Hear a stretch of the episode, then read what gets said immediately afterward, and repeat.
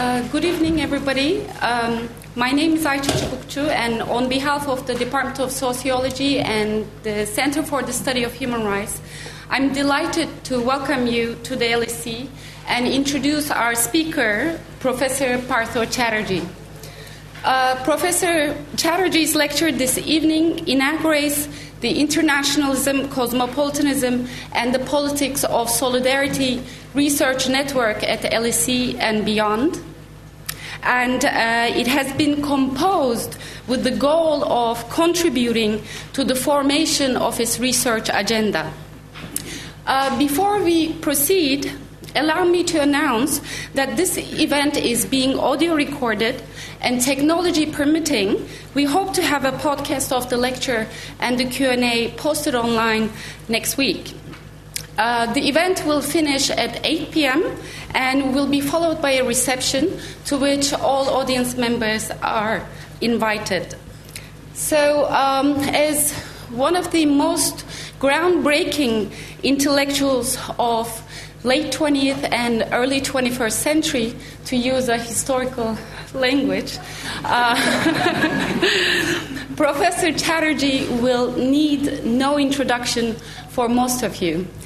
Still, uh, allow me to note that he's a professor of anthropology and of Middle Eastern, South Asian, and African studies at Columbia University, and a professor of political science at the Center for Studies in Social Sciences in Calcutta. Uh, Professor Chatterjee is the author of too many books to count in a single breath.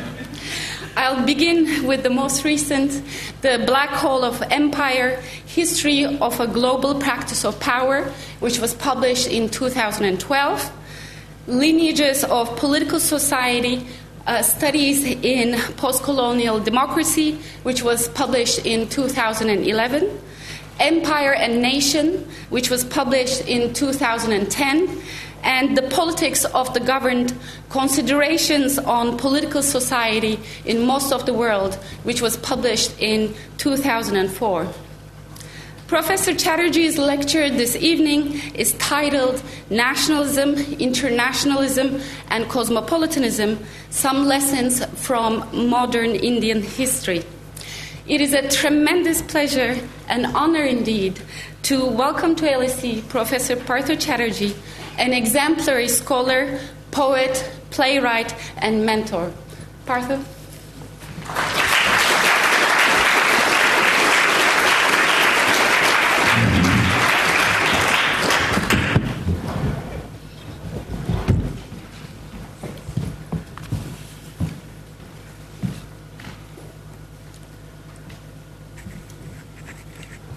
Well, thank you very much, uh, Ayça, for your extremely generous uh, introduction.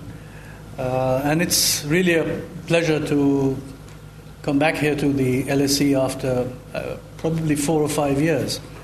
Um, and it was uh, at Ayça's invitation that uh, I have written up uh, what I'm going to say today on a topic that I've thought about off and on for many years now. Uh, but actually, it's this occasion that's prompted me to put down a lot of this thinking uh, into connected, concise prose. So, uh, this is entirely now up to you to judge uh, what uh, the, my argument and the position it articulates, what it implies in terms of the ongoing debates on this topic, particularly on the question of uh, internationalism and cosmopolitanism. Um, let me begin. I've, I've uh, wanted to do this in relation to my understanding of modern Indian history as a particular case where all of these three things uh, have come together in in, in a very specific way, and I want to focus on that particular conjuncture in order to reflect more broadly on the question of uh, the, the linkage between nationalism, internationalism, and cosmopolitanism today. Uh, but I want to go to a period before the 20th century uh, in order to begin this understanding, this historical understanding of the question. Let me state as my first proposition that the problem of nationalism, internationalism, and cosmopolitanism as an interconnected set of ideas, concepts, processes, or movements can only be posed in the case of modern Indian history from the beginning of the 20th century. Arguments could be made regarding the emergence or presence of one or another of those three ideas separately, without their combination as a triad in earlier periods, but as ideas or movements that defined themselves in their specific connections with the other two entities in the triad, they appeared on the stage of history only in the 20th century. Thus, in their wars to resist conquest by the British in the 18th century, Indian rulers sometimes used the rivalries between the British, the French, the Dutch, and the Portuguese. The most daring such attempt was by the Mysore ruler Tipu Sultan, who in 1787 sent an embassy to the Ottoman Emperor Abdul Hamid seeking his support against the British. Acting much like an absolute monarch of Europe and following mercantilist trade and fiscal policies, Tipu also sent a mission to Louis XVI of France, asking for 10,000 French troops to fight the English in India. Even more remarkably, after the revolution in France, he proposed in 1787 to the Directory of the revolutionary government that there be friendship between, as he said, between the Khudadad Sarkar, the government given by God, and the nation of the Sarkar, and the French nation. And that 10,000 French soldiers, soldiers and 30,000 Habshi, or Negro soldiers, along with ships of war, be sent to India. I'm quoting from Tipu's letter to the Directory. Happy moment. The time has come when I can deposit in the bosom of my friends the hatred which I bear against these oppressors of the human race, meaning the English, of course. If you will assist me, in a short time, not an Englishman shall remain in India. You have the power and the means of effecting it by your free Negroes. With these new citizens, much dreaded by the English, joined by your troops of the line, we will purge India of these cursed villains. Generals representing the Directory corresponded with Citoyen Sultan Tipu, promising friendship but no specific military assistance.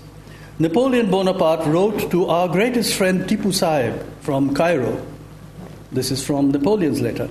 You have already been informed of my arrival on the borders of the Red Sea with an innumerable and invincible army, full of the desire of delivering you from the iron yoke of England I eagerly embrace this opportunity of testifying to you the desire I have of being informed by you by the way of Muscat and Mocha as to your political situation. I would even wish you could send some intelligent person to Suez or Cairo possessing your confidence with whom I may confer. This letter never reached Tipu because it was intercepted by British agents in Jeddah. Most historians agree that there was little serious intention among the French generals of the time to launch a campaign across the Indian Ocean. But for Richard Wellesley, Governor General of India, the intercepted letters came as a godsend. He had already drawn up his plans for invading Tipu's territories, now he had his reason, emphasizing the alarming possibility that Napoleon's forces in Egypt might proceed towards India and join up with their ally in Mysore Wellesley stormed Tipu's capital at Srirangapatna in 1799. Fighting alongside his troops, Tipu was killed in the battle. But even though Tipu may have used the word "qaum" or nation to describe Mysore and France, this was in no sense equivalent to our modern understanding of nations. Nor can the idea of possible collaboration between the rulers of those two qaum be described as internationalism. The difference will become clearer when I discuss the historical conditions that made the triadic combination thinkable. The Great Indian Revolt of 1857 brought together an alliance across large swathes of northern India of chiefs, landlords, farmers, soldiers, and preachers who rose in arms against the British. They chose the derelict Mughal emperor as the figurehead of the rebel forces. But despite the significant popular element in the revolt and its characterization by Karl Marx, repeated by the Hindu nationalist historian V.D. Savarkar, as the first war of Indian independence, it was not shaped by any sentiments we can probably, properly recognize as nationalism. The political forms of modern nationalism appeared only in the 1880s with the emergence of political associations of the new liberal Indian elite. These took the collective form of the Indian National Congress. But this nationalism was not coupled with any form of internationalism until the turn of the century. Let me now move to that story. Nationalist armed struggle. The liberal nationalists of the Congress, known to historians as the moderates, made few demands beyond greater inclusion of Indian elites in the colonial government. What they imagined was some sort of citizenship within the British Empire.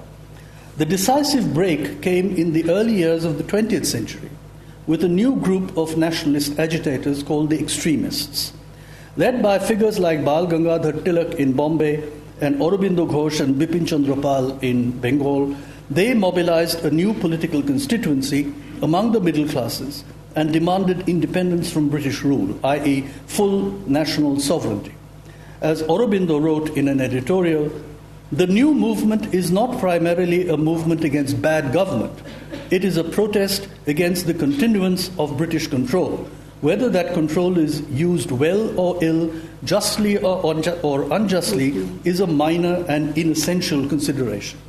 It is not born of a disappointed expectation of admission to British citizenship. It is born of a conviction that the time has come when India can, should, and will become a great, free, and united nation. Its true description is not extremism but democratic nationalism. The new nationalists thus rejected the fundamental justification of empire that it provided better government than erstwhile Indian rulers had done. As Aurobindo put it, imperialism had to justify itself to the modern sentiment against despotism of any kind, and could only do so by pretending to be a trustee of liberty, commissioned from on high to civilize the uncivilized and train the untrained, until the time had come when the benevolent conqueror had done his work and could unselfishly retire. To unmask those pretensions of modern imperialism, the colonized people of India must rise in revolt. Democratic nationalism was incompatible with empire. What is interesting is that the new, more militant nationalism also invoked an internationalism that was the opposite of the internationalism of empire. The radical nationalists of India began to look outward for examples of anti colonial movements in other parts of the world. This was partly enabled by the spread of colonial education in English that produced a new bilingual middle class. Some of these college educated young men and women traveled to European capitals for further education and saw at first hand the institutions of metropolitan society. They also made contacts with radical political groups operating in Europe. Madame Cama became a key figure in Paris, acting as the contact between Indian revolutionaries and socialist groups in Europe. Shyamji Krishnavarma's house in Highgate, London, became a center of radical Indian students in the first decade of the 20th century. Lala Hardayal moved to the United States to become the inspiration behind the Ghadar movement among immigrants from the Punjab in British Columbia, Washington, and California. Hem Kanungo learned the art of making bombs from anarchists in Paris to return to India and join the Jugantar group of revolutionaries in Bengal. Even more revealing of the internationalist imagination of the militant nationalists was the content of their propaganda literature. In the brief period of its publication in 1906 7, before it was banned, the Bengali weekly Jugantar wrote extensively about the history of revolutionary struggles in Europe, the Americas, and Asia, as well as the specific strategies and tactics of modern warfare, including guerrilla warfare. In particular, three examples from recent history were repeatedly explored the unification of Italy as an example of nationalist armed struggle against imperial rule, the continuing anti colonial struggles in Ireland, and the military successes of Japan against Russia. Indeed, once the political goal was declared as complete independence, it was their knowledge of world history that told the nationalist revolutionaries that such a goal had never been achieved without armed conflict. Hence, in looking for political support outside British India, the militant nationalists sought out sources of arms as well as refuge from the British police. These efforts were intensified during the First World War when several efforts were made, all ultimately unsuccessful, to smuggle German arms into India to launch an insurrection. The official response of the British colonial authorities, too, recognized the international dimension of the nationalist movement. Indian students in Britain were put under close surveillance. The secret police files, now available in the archives, show that virtually every gathering, every speech, and every tiny publication in the overseas Indian community found its way into the intelligence reports. The file for the year 1910, for instance, has detailed history sheets on 37 Indians in London. Apart from detailed reports on open and closed door meetings, speeches, debates, disagreements, etc., including their meetings with Egyptians, Persians, and socialists from France, the reports show that politically active Indians in Britain were followed everywhere and every contact with others, including their liaisons with women friends, was reported.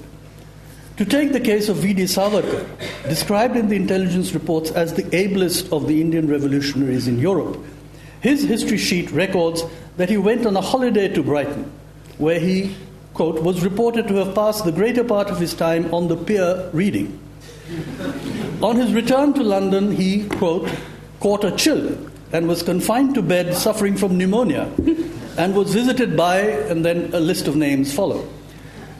Not only that, the British pursued those they thought were particularly troublesome or dangerous into Canada, the United States, and Europe, and often secured the cooperation of the local authorities to expel or arrest them.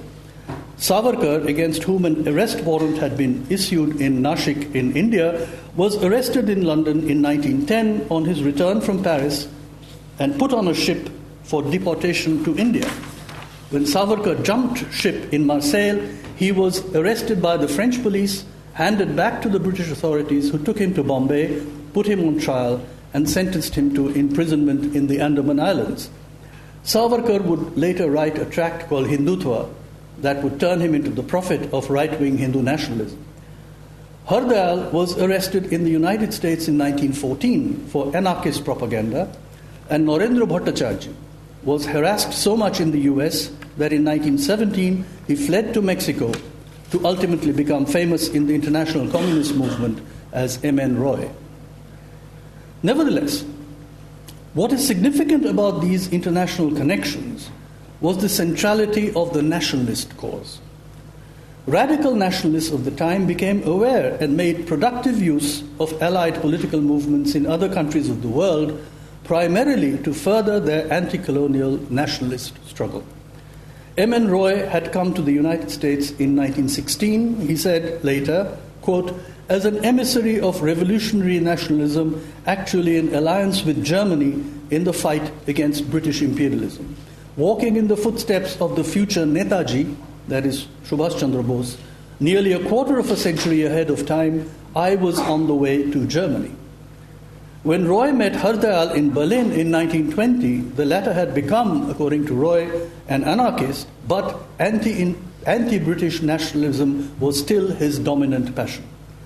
Needless to say, when Subhas Bose escaped from house arrest in 1941 to land up in Berlin, and on being rebuffed by Hitler, went to Singapore to raise an Indian national army with Japanese military assistance, he was being an internationalist with national liberation as his ultimate goal. Mm-hmm. The guiding influence of anti colonial nationalism at this time is made clear by a powerful movement in India that was initially driven by the religious solidarity of pan Islamic community, but was subsequently incorporated into a new movement of mass anti colonial nationalism. The Khilafat movement began in 1919 as a protest against British attempts to dismember the Ottoman Empire and devalue the position of the Sultan as the religious head of Sunni Islam. Inspired by religious leaders, a group of some 18,000 Muhajirs left India, a country ruled by the enemies of Islam, to join the forces defending the caliphate. But the broader movement in India, led by political leaders such as Muhammad Ali, Shaukat Ali, and Abul Kalam Azad, while protesting the partitioning of Ottoman territories by the British, turned itself into turned itself into an anti-colonial nationalist movement by aligning with Gandhi's non-cooperation movement in 1920. The Muhajirs ultimately ended up in camps in Tashkent, which had, which had just come under the control of the Red Army, and subsequently returned to India, a few, in fact, becoming the early leaders of the Communist Party of India. In Turkey itself, the movement led by Mustafa Kemal abandoned what it regarded as the historically obsolete ideas of empire and caliphate and turned the country into a modern nation state. The normalization of the nation state.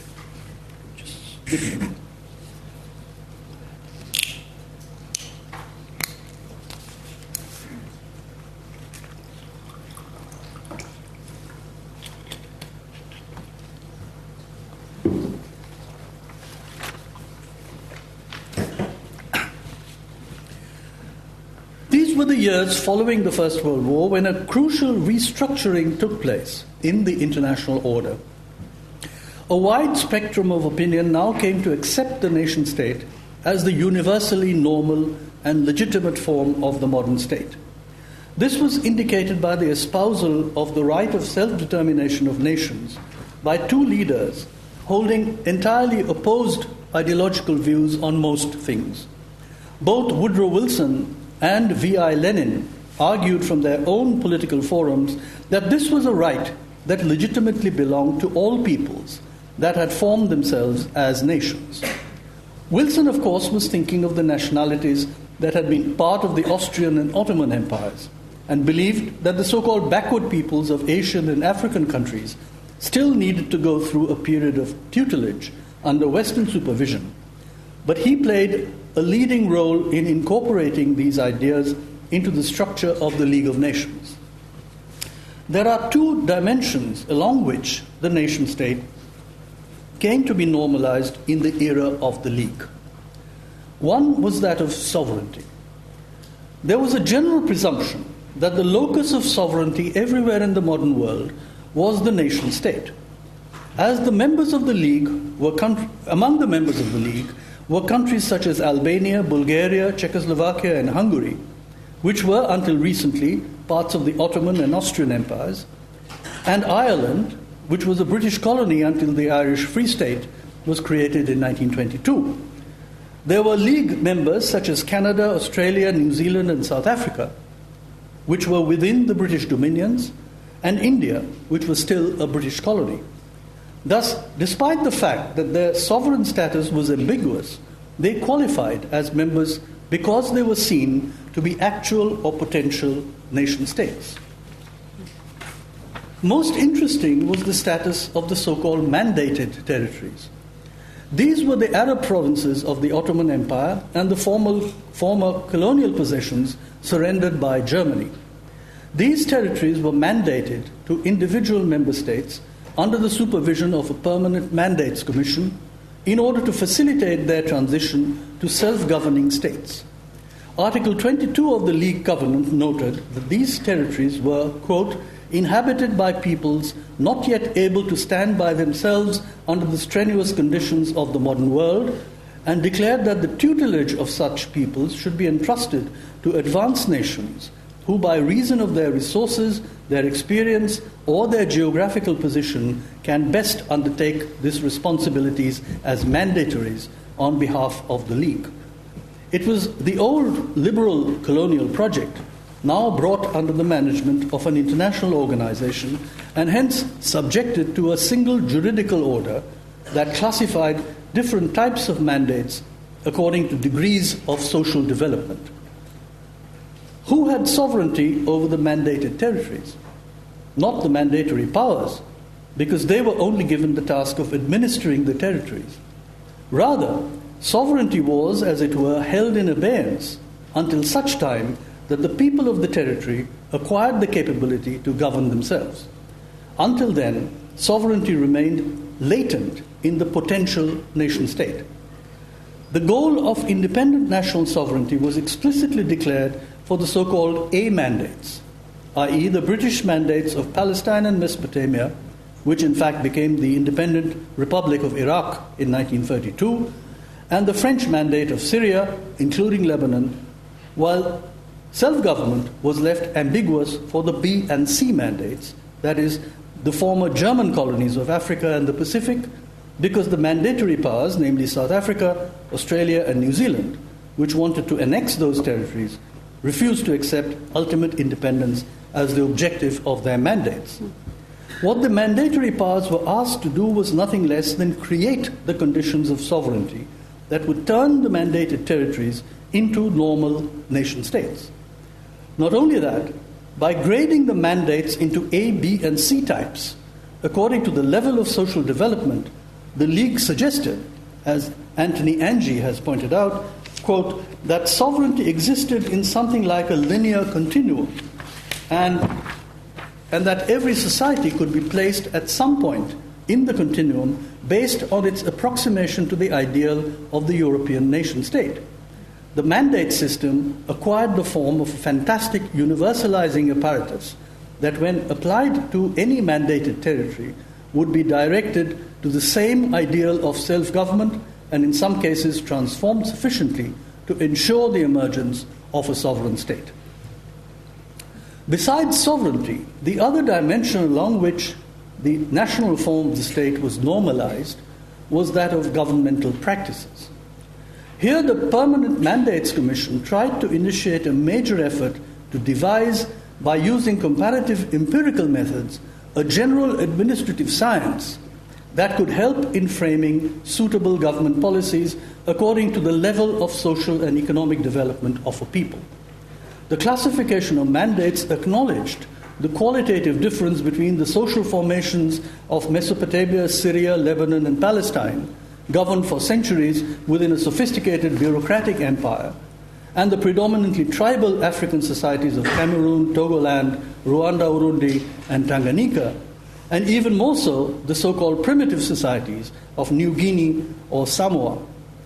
But by organizing the production of massive sets of standardized information on the, econ- on the economic and social institutions of the mandated populations, the League brought them within a single comprehensive conceptual scheme in which they could all be described comparatively as having different degrees of stateness. Indeed, the production and classification of information and the devising of manuals of administration for the mandated territories suggests the image of a great Benthamite legislative factory devising the best possible laws for the peoples of the world according to the particular abilities and needs of each but all tending towards the same universally desirable norm. The standardization of governmental procedures across the world was also greatly accelerated in the League era by the new international organizations it created, namely the International Labour Organization, the Health Organization, and the Commission for Refugees. With varying degrees of effectiveness, these bodies tried to put in place governmental technologies of caring for the basic needs of safety, health, and habitation of populations in all member countries and making it the normal responsibility of modern states. By doing this, it inaugurated a major process of international supervision of standard governmental practices across the world, something that would become a feature of biopolitical practices in the late 20th centuries.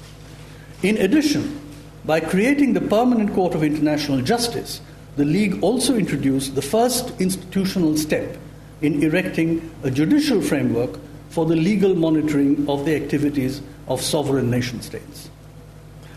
Much has been said of the ineffectiveness and indeed the failure of most of these efforts of the League of Nations. But it is important to grasp the significance of the changes that were brought about by the League system in the very structure of the international order. Until the First World War, the international system effectively meant only the major powers of Europe and, by extension, the European settler colonies of the Americas. Only those countries were members of the so called family of nations, both in diplomacy as well as in international law. This changed with the League system.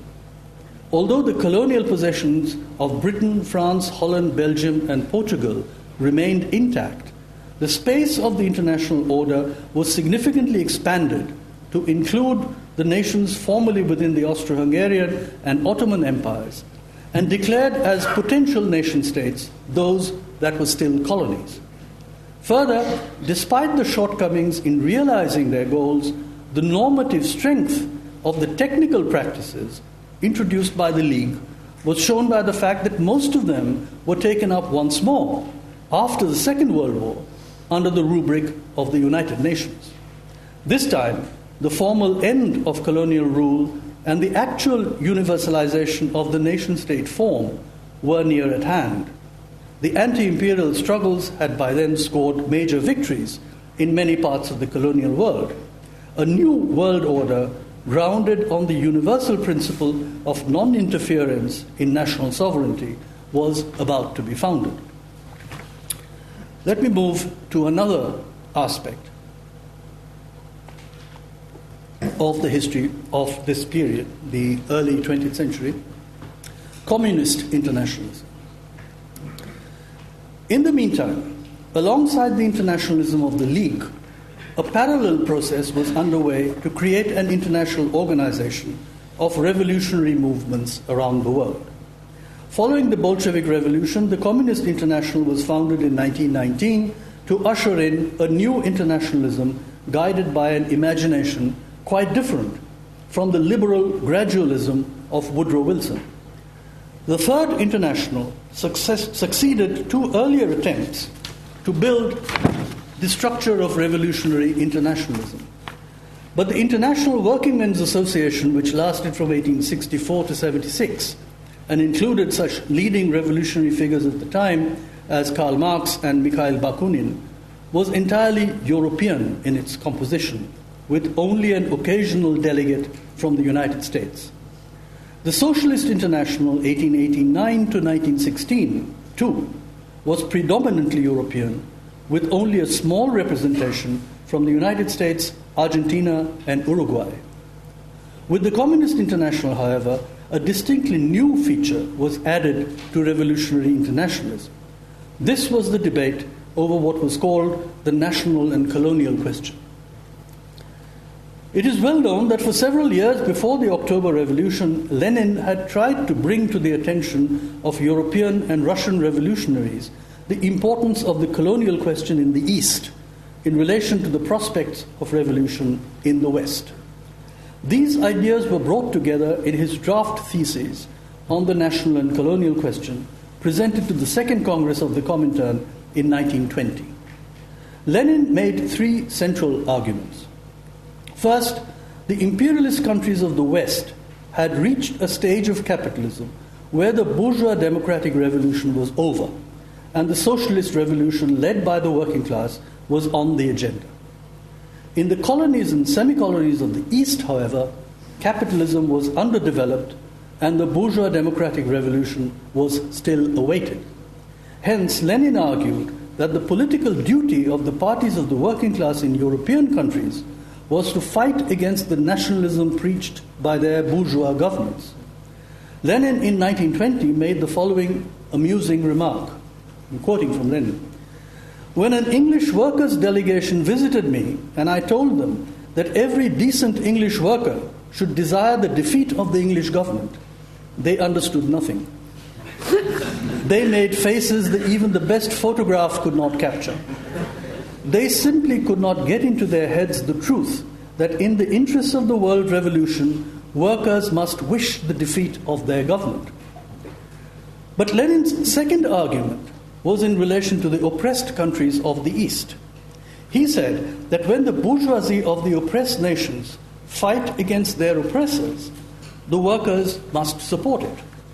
But when the bourgeoisie stands only for its own bourgeois nationalism, the workers must stand against it. Third, he made a more specific but significant observation in relation to China that could be extended to other agrarian countries of Asia. Lenin argued for a revolutionary democracy in colonial and semi colonial countries where the peasantry, not the working class, will be the main revolutionary force, but, but which would avoid any Narodnik utopia of self subsistent petty producers. This last remark was aimed at Sun Yat sen's program of agrarian reform. Lenin's thesis opened the field for debates that had major implications for the understanding of internationalism in the 20th century. The Second Congress of the Communist International in 1920 is largely remembered for the debate on the colonial question between Lenin and M.N. Roy. Roy differed with Lenin on two central issues.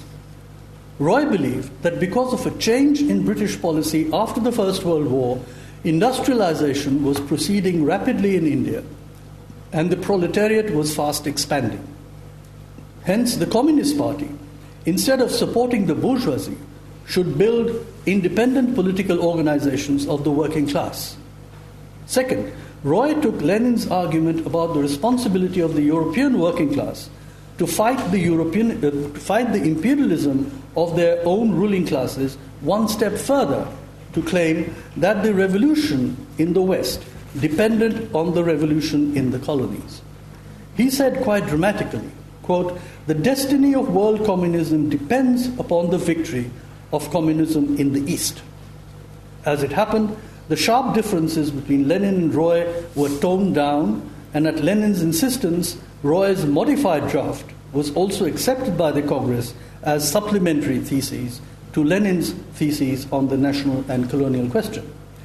But the debates continued in the Comintern for several years. Roy added a further nuance to his argument by suggesting that the Second Congress has, had erred in lumping together all colonies and semi colonies and prescribing the same revolutionary strategy for all of them. In his thesis on the Eastern question at the Fourth Congress in 1922, he argued that there had occurred a differentiation among the colonies and not all were at the same stage of social development. He distinguished between three groups. First, those such as China, India, Egypt, and Turkey that were nearing highly developed capitalism and hence had both a class conscious bourgeoisie as well as a class conscious proletariat.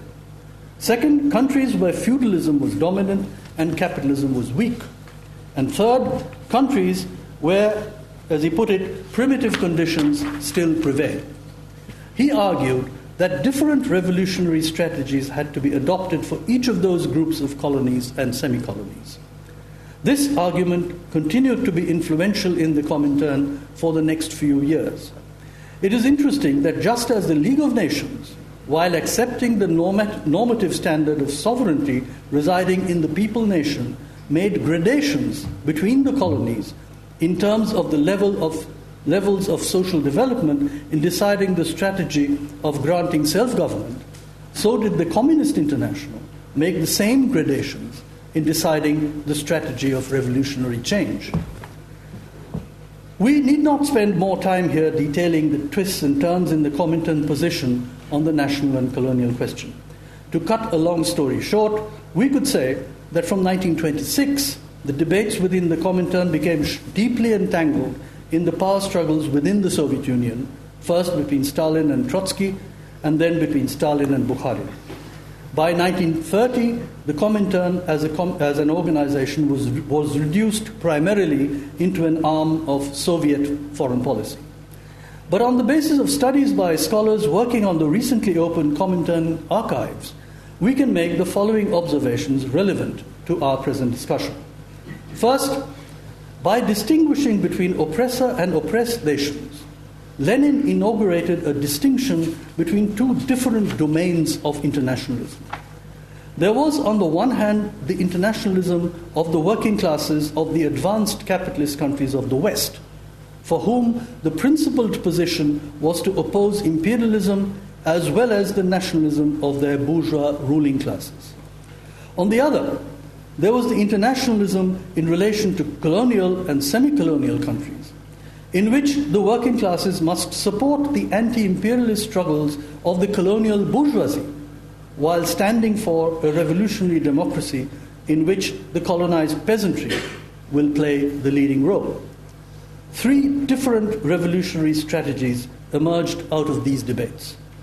First, there was what was called the right wing position, which regarded anti colonial struggles as a homogeneous concept with bourgeois nationalism as its defining characteristic. It advocated the establishment of links between the Comintern and nationalist struggles in the colonies. Second, there was the left wing line, arguing for an offensive strategy by which the Comintern would actively encourage, train, and sponsor revolutionary groups in the colonies, give them material and financial support, and assist them in seizing the leadership of the anti colonial struggle from the colonial bourgeoisie.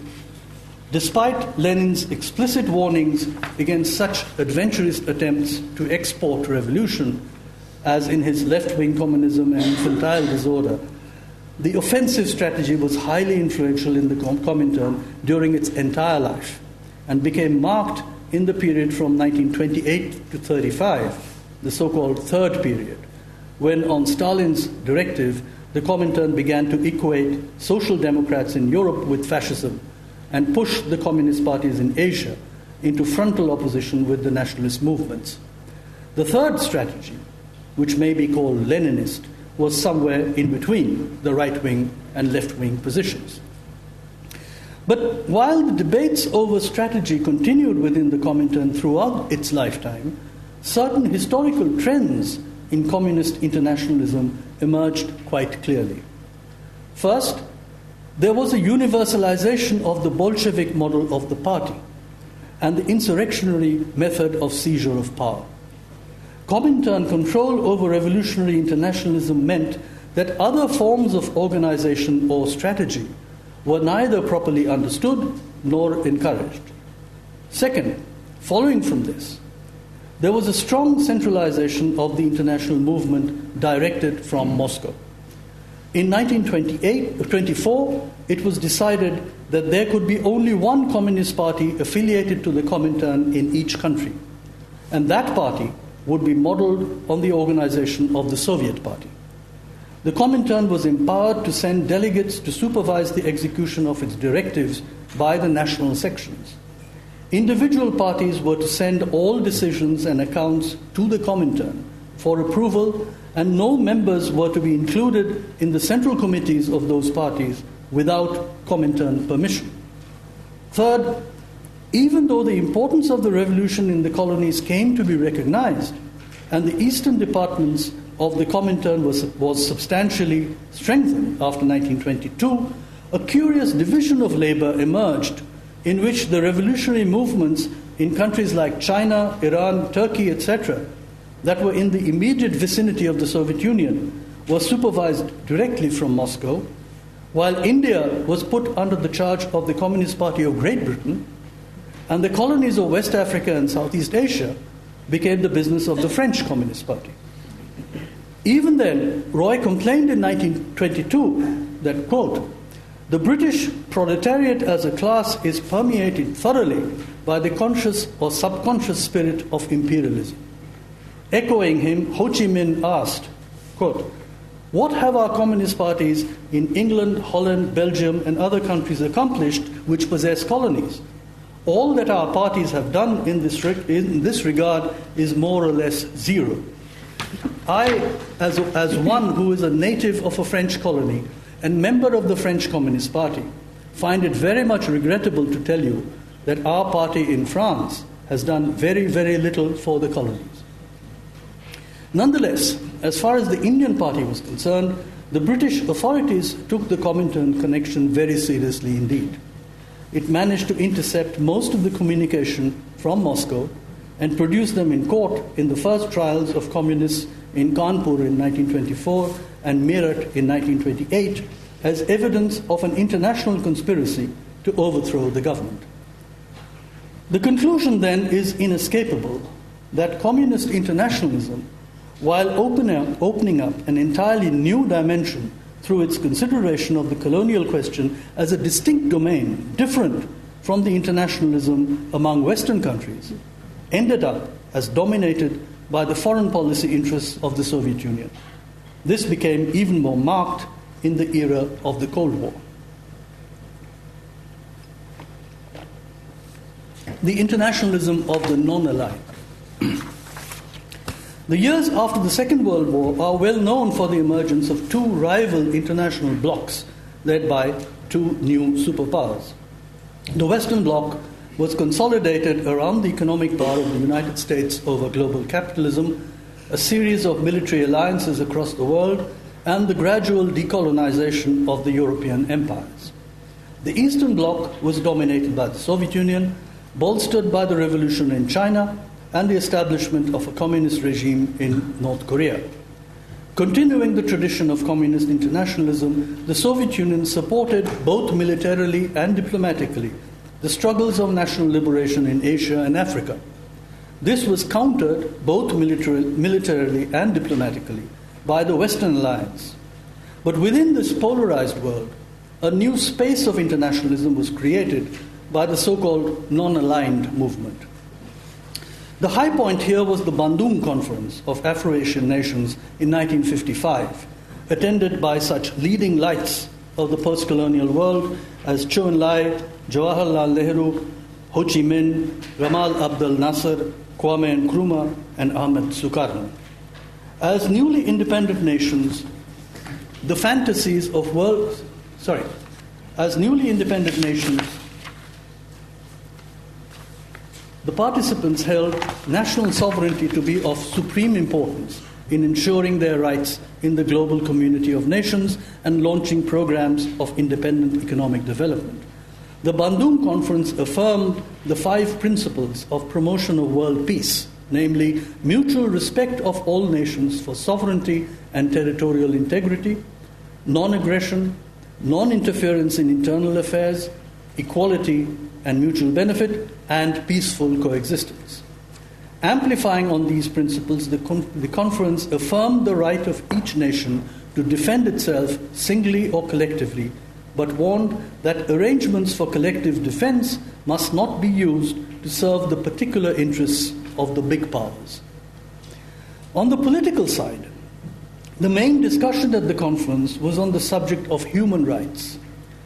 It is particularly interesting to reread these discussions today because they show how radically the context as well as the framework of debate on this subject has changed.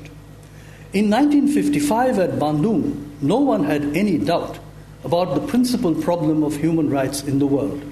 It was the continued existence of colonialism and racial discrimination. There was little doubt either about the chief instrument by which human rights were to be established it was the principle of self determination of peoples and nations. That was the principle the United Nations had enshrined. The leaders assembled at Bandung asserted that the UN Charter and declarations had created a common standard of achievement for all peoples and nations. Accordingly, the conference supported the rights of the Arab people of Palestine. It called for the end to racial segregation and discrimination in Africa it supported the rights of the peoples of Algeria, Morocco, and Tunisia to self determination. It called for the admission to the United Nations of Japan, Ceylon, Nepal, Jordan, Libya, Laos, Cambodia, and a united Vietnam. None of these countries were members of the UN at this time. In the two decades following the end of World War II, the nation state was fully established as the normal form of the state everywhere in the world. The normative idea was unequivocally endorsed in the principle of self determination of peoples and nations. The fact that the norm had not been fully realized was pointed out as a shortcoming, something that had to be overcome. It presented to the peoples of Asian and African countries an object of struggle, a goal that, was, that had complete moral legitimacy. It also provided a criterion for identifying the enemy. The enemy was colonialism. The practices of racial superiority, and the lingering fantasies of world domination by the old imperial powers. Institutionally, the General Assembly of the United Nations provided the principal forum for this new internationalism. Since the veto power enjoyed by the five permanent members of the Security Council ensured the subordination of that organ to the compulsions of the Cold War, it was the General Assembly, rapidly expanding with the inclusion of newly independent nations and enshrining the pe- principles of equal sovereignty of all member states, which became the site of the internationalist aspirations of the formerly colonized world. Comparing this history with the international situation today, it is easy to see how things have changed. But before I come to that final topic of my lecture, I must bring up the third element of the triad on which I have so far said nothing that is, cosmopolitanism. The claims and limits of cosmopolitics. The new discourse on cosmopolitanism is conditioned by three historical developments in the 1980s. First, many post colonial regimes in Asia and Africa became thoroughly autocratic, authoritarian, corrupt, and violent, leading to serious failures in looking after and protecting their citizens. Second, there was a rapid expansion of global trade and finance, leading to the loosening of earlier economic regimes of national autarky. Third, the Soviet Union and the socialist regimes of Eastern Europe collapsed. While there was apparently no challenge anymore to the hegemonic power of the United States as the only superpower, there was a new liberal ideological impulse to intervene against what was seen as the excesses of illiberal and authoritarian regimes around the world. A new discourse of human rights emerged in the West in the 1980s as the justification for intervention in the sovereign domain of non Western governments by a global civic community acting on behalf of humanity itself. The new discussion on cosmopolitanism is located within this discursive space. Theoretically, it affiliates itself to two essays by Immanuel Kant, one written five years before the French Revolution and the other six years after. In the first, he claimed that the last problem to be solved by man would be the achievement of a universal civil society. This would require the establishment of lawful external relations among states. Though difficult, the civic union of the human race is the end of nature. That is, it is the goal towards which the universal history of mankind was naturally evolving. In the second, Kant's celebrated essay on perpetual peace, he argued that a permanent and universal condition of peace among nations could be created if certain preconditions were met. One, the civil constitution of every state must be republican. That is, there must be free and equal citizenship, separation of legislature and executive, and representative government. Kant added as a clarification that a republican government need not be democratic. Indeed, a pure democracy was always despotic, not republican. Two, there must be a federation of free states. That is to say, a league of nations, not a universal republic of all nations. Three, cosmopolitan citizenship would only mean a right to universal hospitality. That is to say, a foreigner must have the right not to be treated as an enemy. Several things need to be pointed out before we can judge the relevance of Kant's essays for our current discussion on cosmopolitanism. First, not surprising for his time, Kant's understanding of the family of nations was wholly Eurocentric. But his distinctive contribution was the argument that the unfolding of actual historical events revealed the natural progression of European forms of republican government and law of nations to ultimately encompass all of humanity. Kant admitted that European conquests by war of overseas territories were unjust, but the Federation of Nations must accept the historical result of those imperial conquests as naturally given and not attempt to resist or undo them. Second, Kant's vision of a League of Republican Nations came before the age of popular nationalism in 19th century Europe or anti colonial nationalism in the 20th. While it was anti despotic and anti absolutist in spirit, it did not envisage the universalization of the nation state form through the universal acceptance of the norm of popular sovereignty. Third, Kant's scheme for a federation of republican nations cannot accommodate an internationalism that is based on a critique of the historically produced distinction between oppressor and oppressed nations.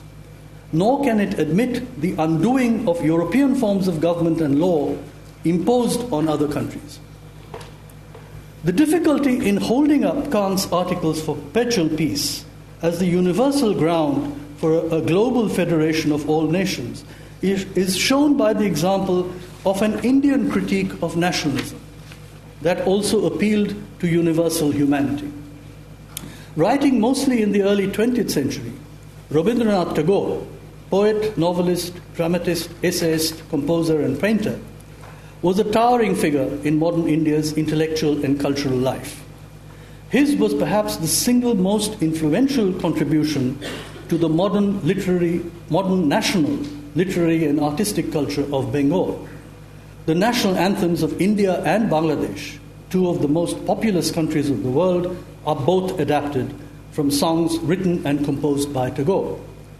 However, despite his own massive contribution to the construction of the modern national culture of his country, Tagore was a consistent critic of nationalism. In particular, he refused to accept that the modern nation state form developed in Europe should be universalized, arguing that it was a product of the particular history of European countries. He insisted that the nation state was utterly foreign and inimical to the cultural traditions of the East, where the laws of the state had limited jurisdiction and were subordinated to the rules of right conduct prescribed by community practices. Not only that, by comparing the historical record of the two civilizations, he concluded that Eastern practices were far, far better suited for different peoples to live together harmoniously than the European practices of state made law and diplomacy. Yet, Tagore was no traditionalist, for he argued passionately for removing the retrograde practices of one's own culture and opening oneself to the rest of the world to imbibe what was best in the practices of others. His ideal was, to quote him, neither the colorless vagueness of cosmopolitanism nor the fierce self idolatry of nation worship, but social unity through recognition of the mutual differences of communities. Not surprisingly, he was pained by the aggressive nationalism of Japan and the increasingly regimented organizational forms of the national movement in India. Unable to find a suitable political form for his non national ideal, he appealed to an aesthetic internationalism, the right to a world citizenship of cultural exchange, unrestricted by national boundaries. I can now bring my discussion to a close by drawing what I think are the lessons of modern Indian history for a judgment on the triad consisting of nationalism, internationalism, and cosmopolitanism. Let me reiterate that I wish to draw these lessons from out of the historically entangled relations between those three concepts, and not from some abstract or transcendental principle. Hence, my observations are as follows.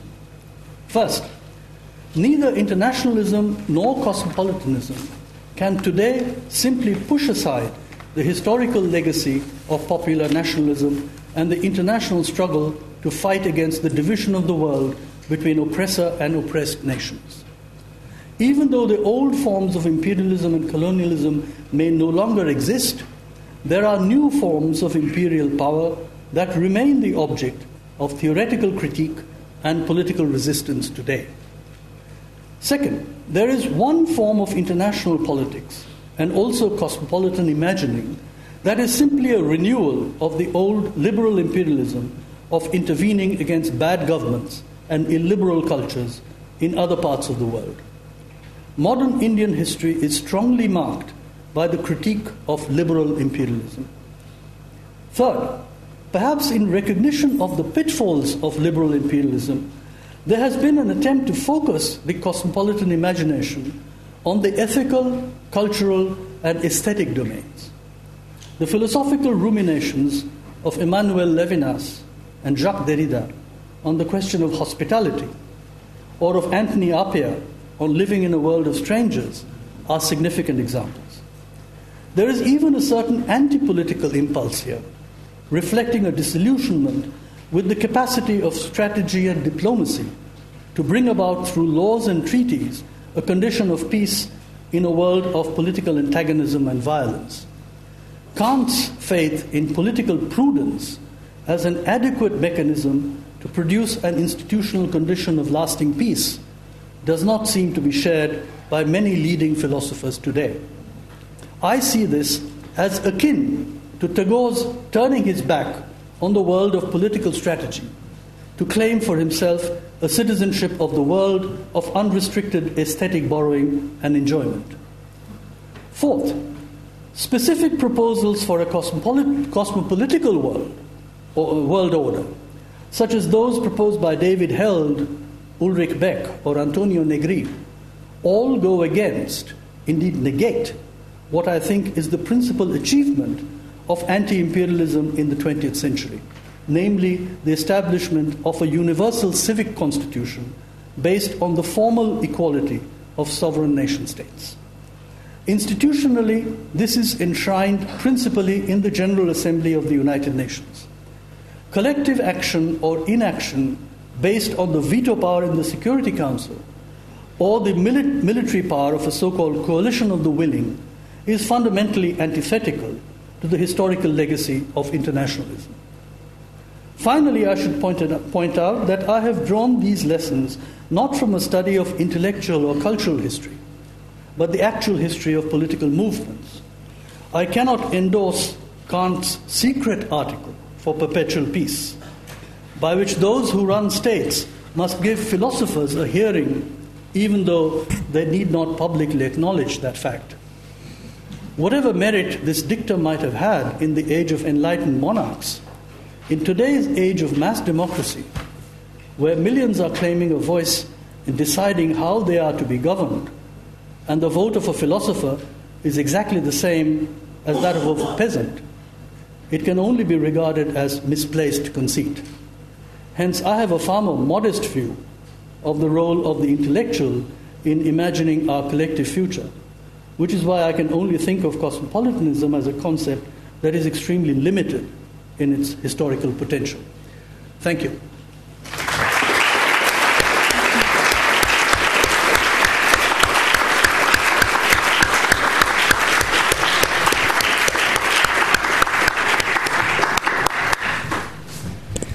Um, thank you very much, Partho. We have about 20 minutes for questions and answers. We already had a debate prior to the lecture about the relevant criteria today for identifying friends and enemies.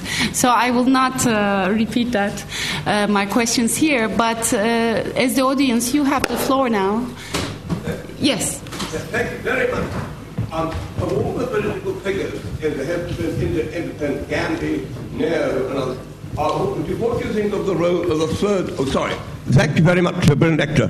In the Indian independence movement, Gandhi and um, what do you think of the role of the third Aga Khan, who I was very interested in his career?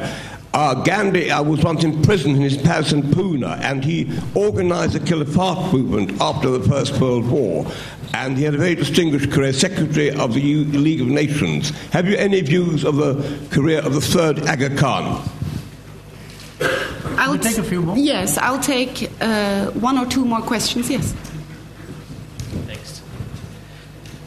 Thanks very much for your talk. Um, I was just wondering if, uh, throughout in any of the time periods that you discussed, whether you saw any evidence in the research to suggest that there were conversations, organizations, or agitations looking for organizing freedom and, or sovereignty in some way, specifically besides the nation state. Thank you. Perhaps one more question? No, we'll begin with those two, Partho, if you don't mind.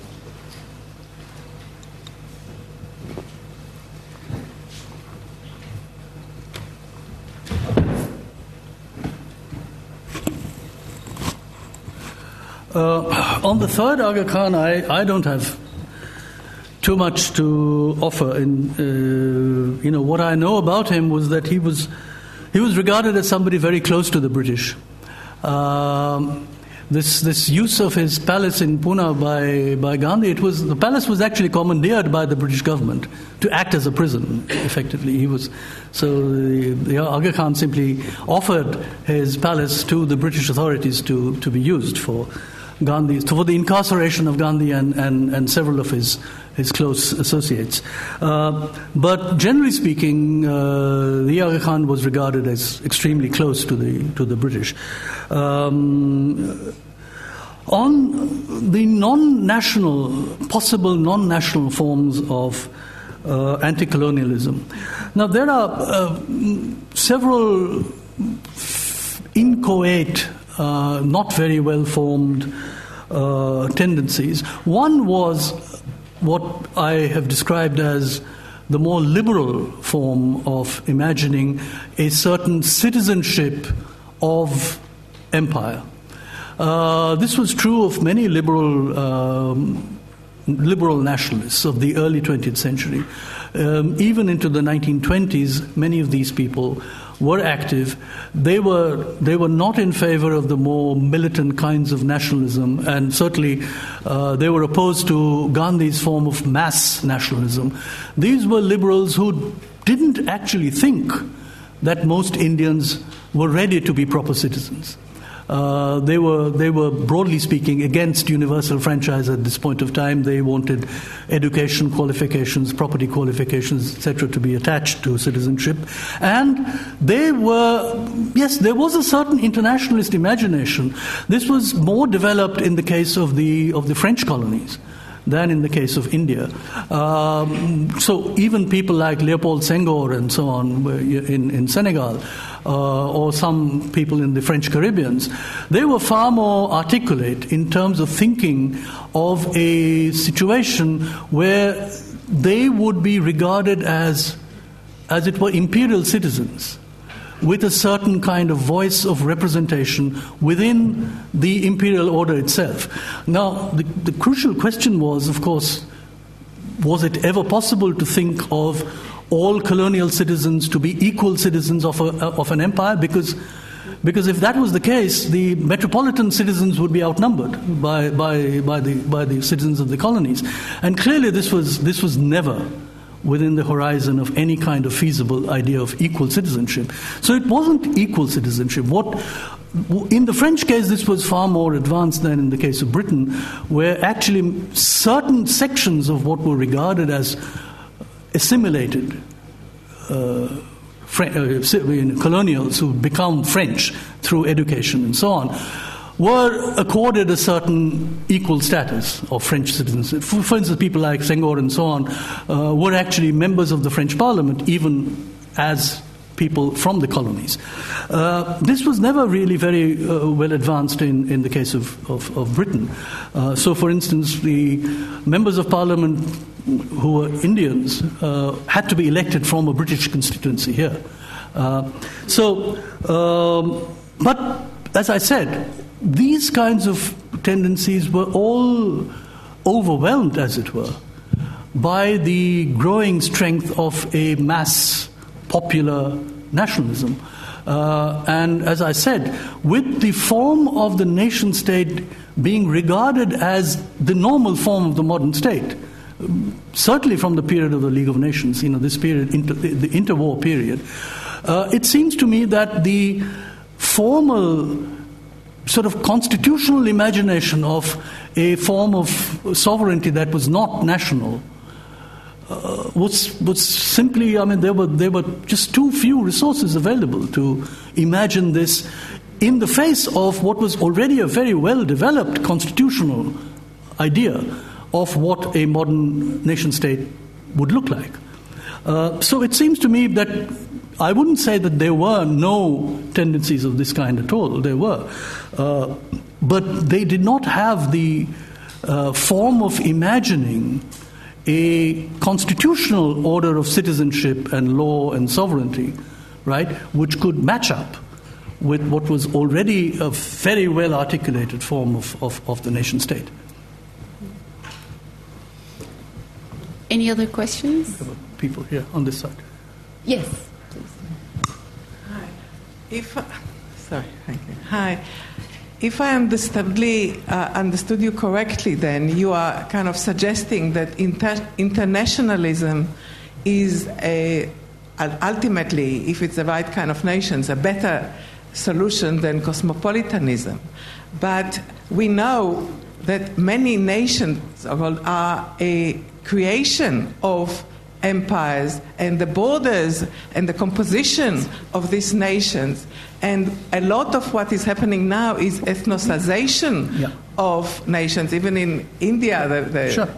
if Modi is going to become the, the, prime minister, then uh, what is co- considered the Indian nation and, uh, uh is going to be transformed quite radically. So you, you did not mention the whole um, ethnic divisions or, and other form of collectivities and political project of belonging. And I wonder how do you relate this to internationalism? Would you like to respond immediately? We can take some more if you, if you um, wish. Let me see. Yes.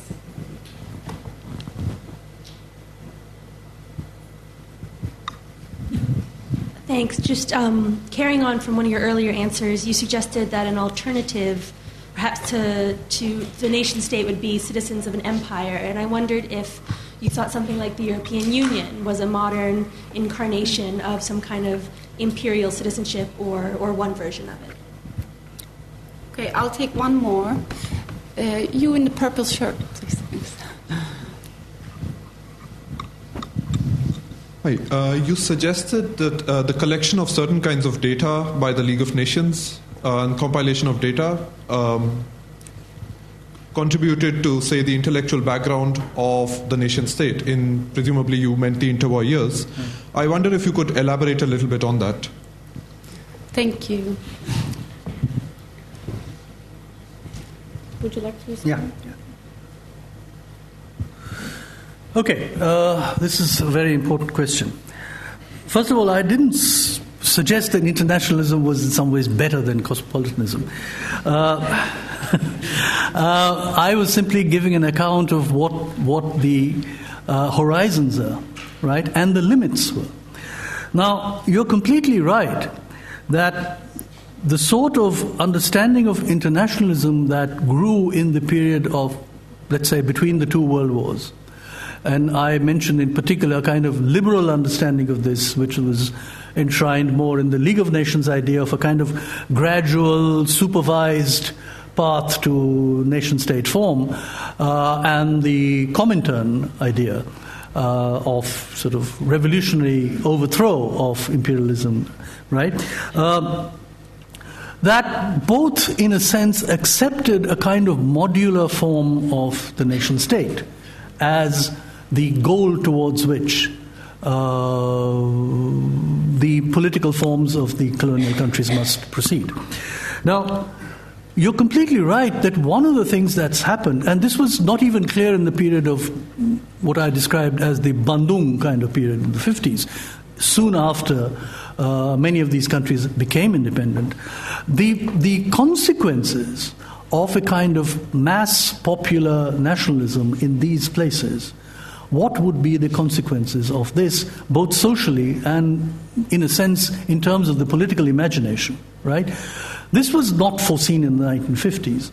Uh, so, in fact, it's true in Bandung. You, if you read those kinds of speech, there was enormous optimism about about the future of the post-colonial nations, and at least those people had no doubts at all that once colonial forms were abolished from all of the world and racial discrimination was abolished, even in the formal sense, it would inaugurate a completely new path to a new kind of world.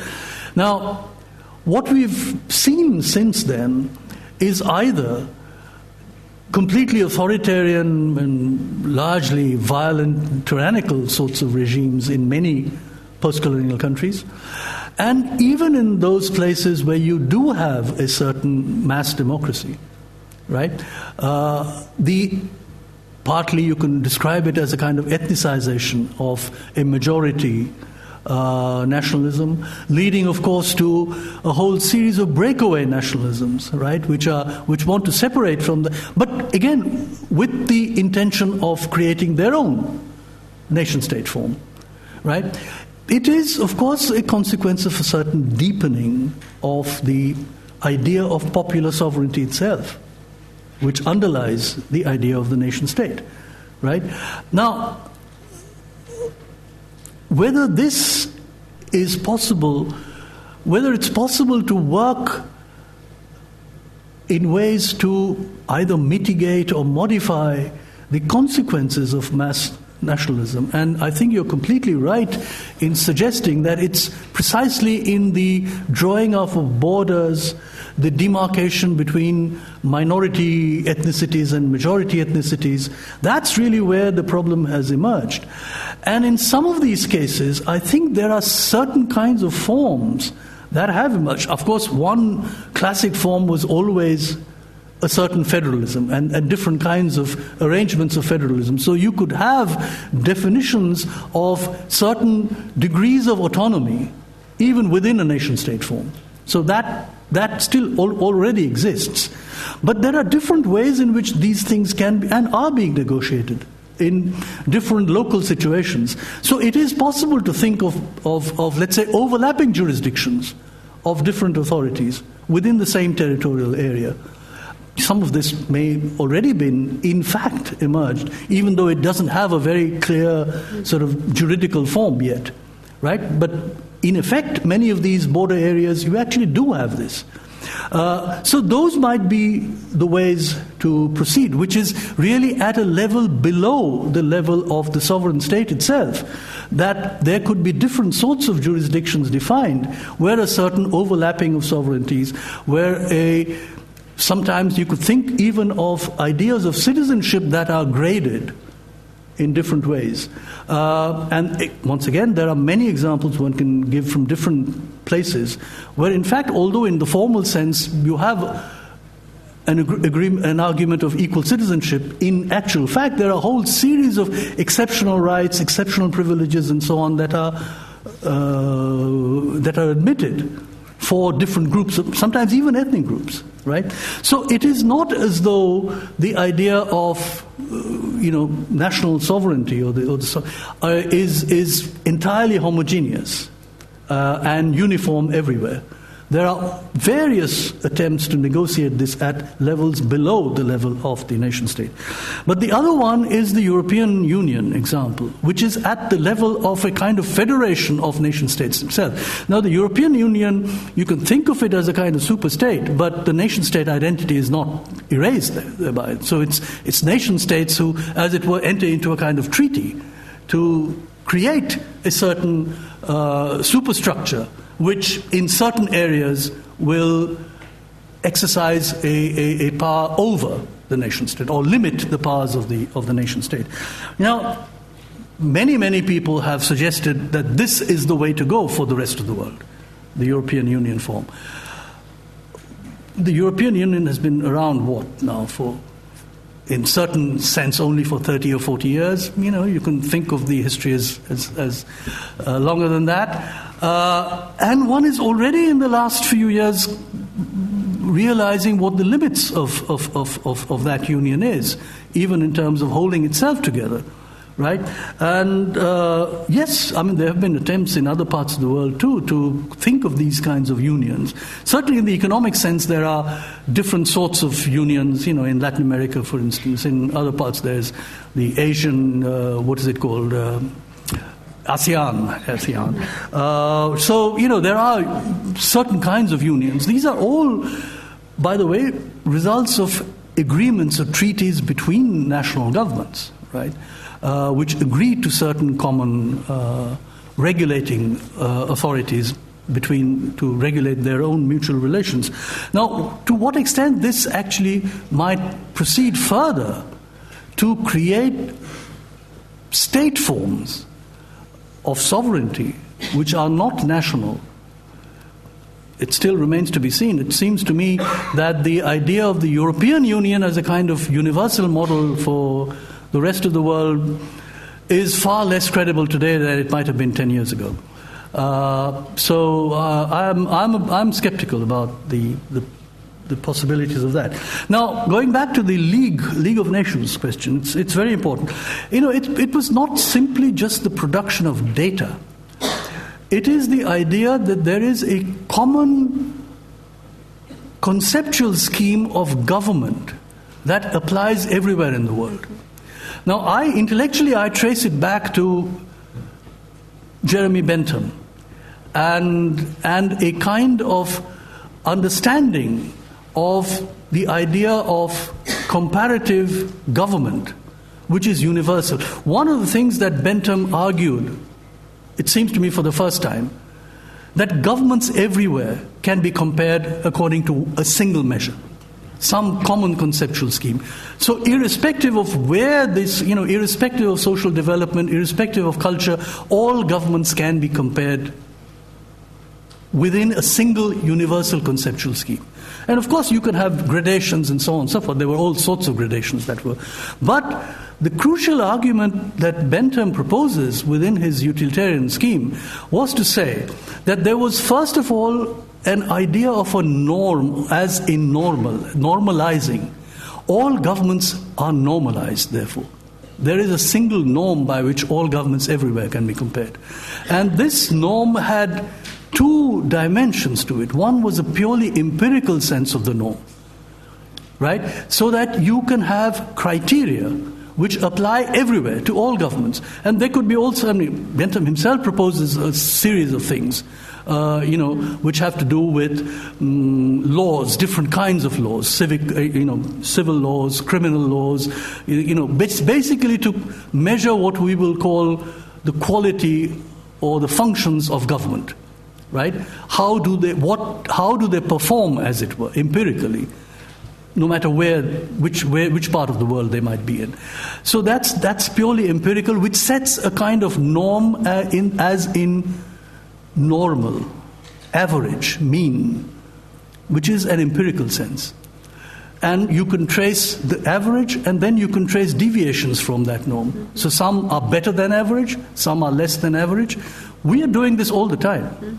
You know, all the kind of indicators of social development, human development reports, all of we are doing this all the time, from that time onwards, which is the purely empirical one. What I'm suggesting is that the League of Nations actually inaugurates a series of international organizations which begin to do this. So the ILO, for instance, which is from that time, the Health Organization, which later becomes the WHO after, after, after the UN, they, are, they were doing this, they were producing this, and there were sort of manuals that were produced in the League period, particularly for the mandates. Because the mandates, as I, I, I, mentioned, the mandates, many of them were dealing with so called primitive societies, you know, the various Pacific islands, uh, various uh, so called tribal societies of, of Africa. How were these places to be governed now? And the ILO produces manuals basically to check the performance of government in terms of certain measurable criteria, for instance, on grounds of health, on grounds of income, on grounds of various what we would today call measures of livelihood, of, of uh, you know, those kinds of welfare kinds of criteria. That, I think, is crucial in terms of precisely producing a kind of intellectual, uh, you're completely right in suggesting this, a kind of intellectual uh, grid within which governments everywhere become comparable. And now it's, it's become part of our common sense to think of this as so you, you compare uh, nations according to incomes, according to mortality rates, according to you know, child uh, mortality, according to literacy. All of these are precisely indicators by which all governments can be measured according to some common criteria. Um, yeah, so that's what I thought about the League of Nations. I mean, this has been far more elaborate now under the regime of the UN uh, organizations. Yes. Okay, it's almost 8 o'clock, so uh, I'll end it here. But as I said, there'll be a reception outside, so you're welcome to attend and continue the discussion outside. Thank you very much for coming, everybody. Thank you.